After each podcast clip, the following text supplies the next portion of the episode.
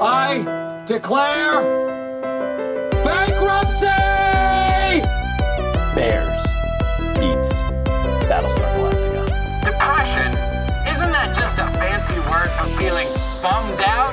Dwight, you ignorant slut! Not only the years we've been at war, but from the moment as a child when we realized that the world could be conquered.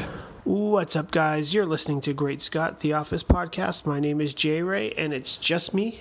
Um, we are a little delayed in giving you the next episode where we start to cover the next season of The Office due to some unforeseen scheduling conflicts, um, emergency situations, schedule changes, holiday weekends, vacation time, all types of crazy stuff like that. So that's that's a big our bad for uh, being mm, pretty delayed with this next episode. Um, but rest assured, we are still cracking at it, cracking at it. Excusez-moi. Uh, and you should expect one uh, two weeks from now, I think. So. Uh, sorry again for the delay. Thanks for sticking around. Tell your friends. Uh, it'd be great to come back to a bunch of subscribes as usual.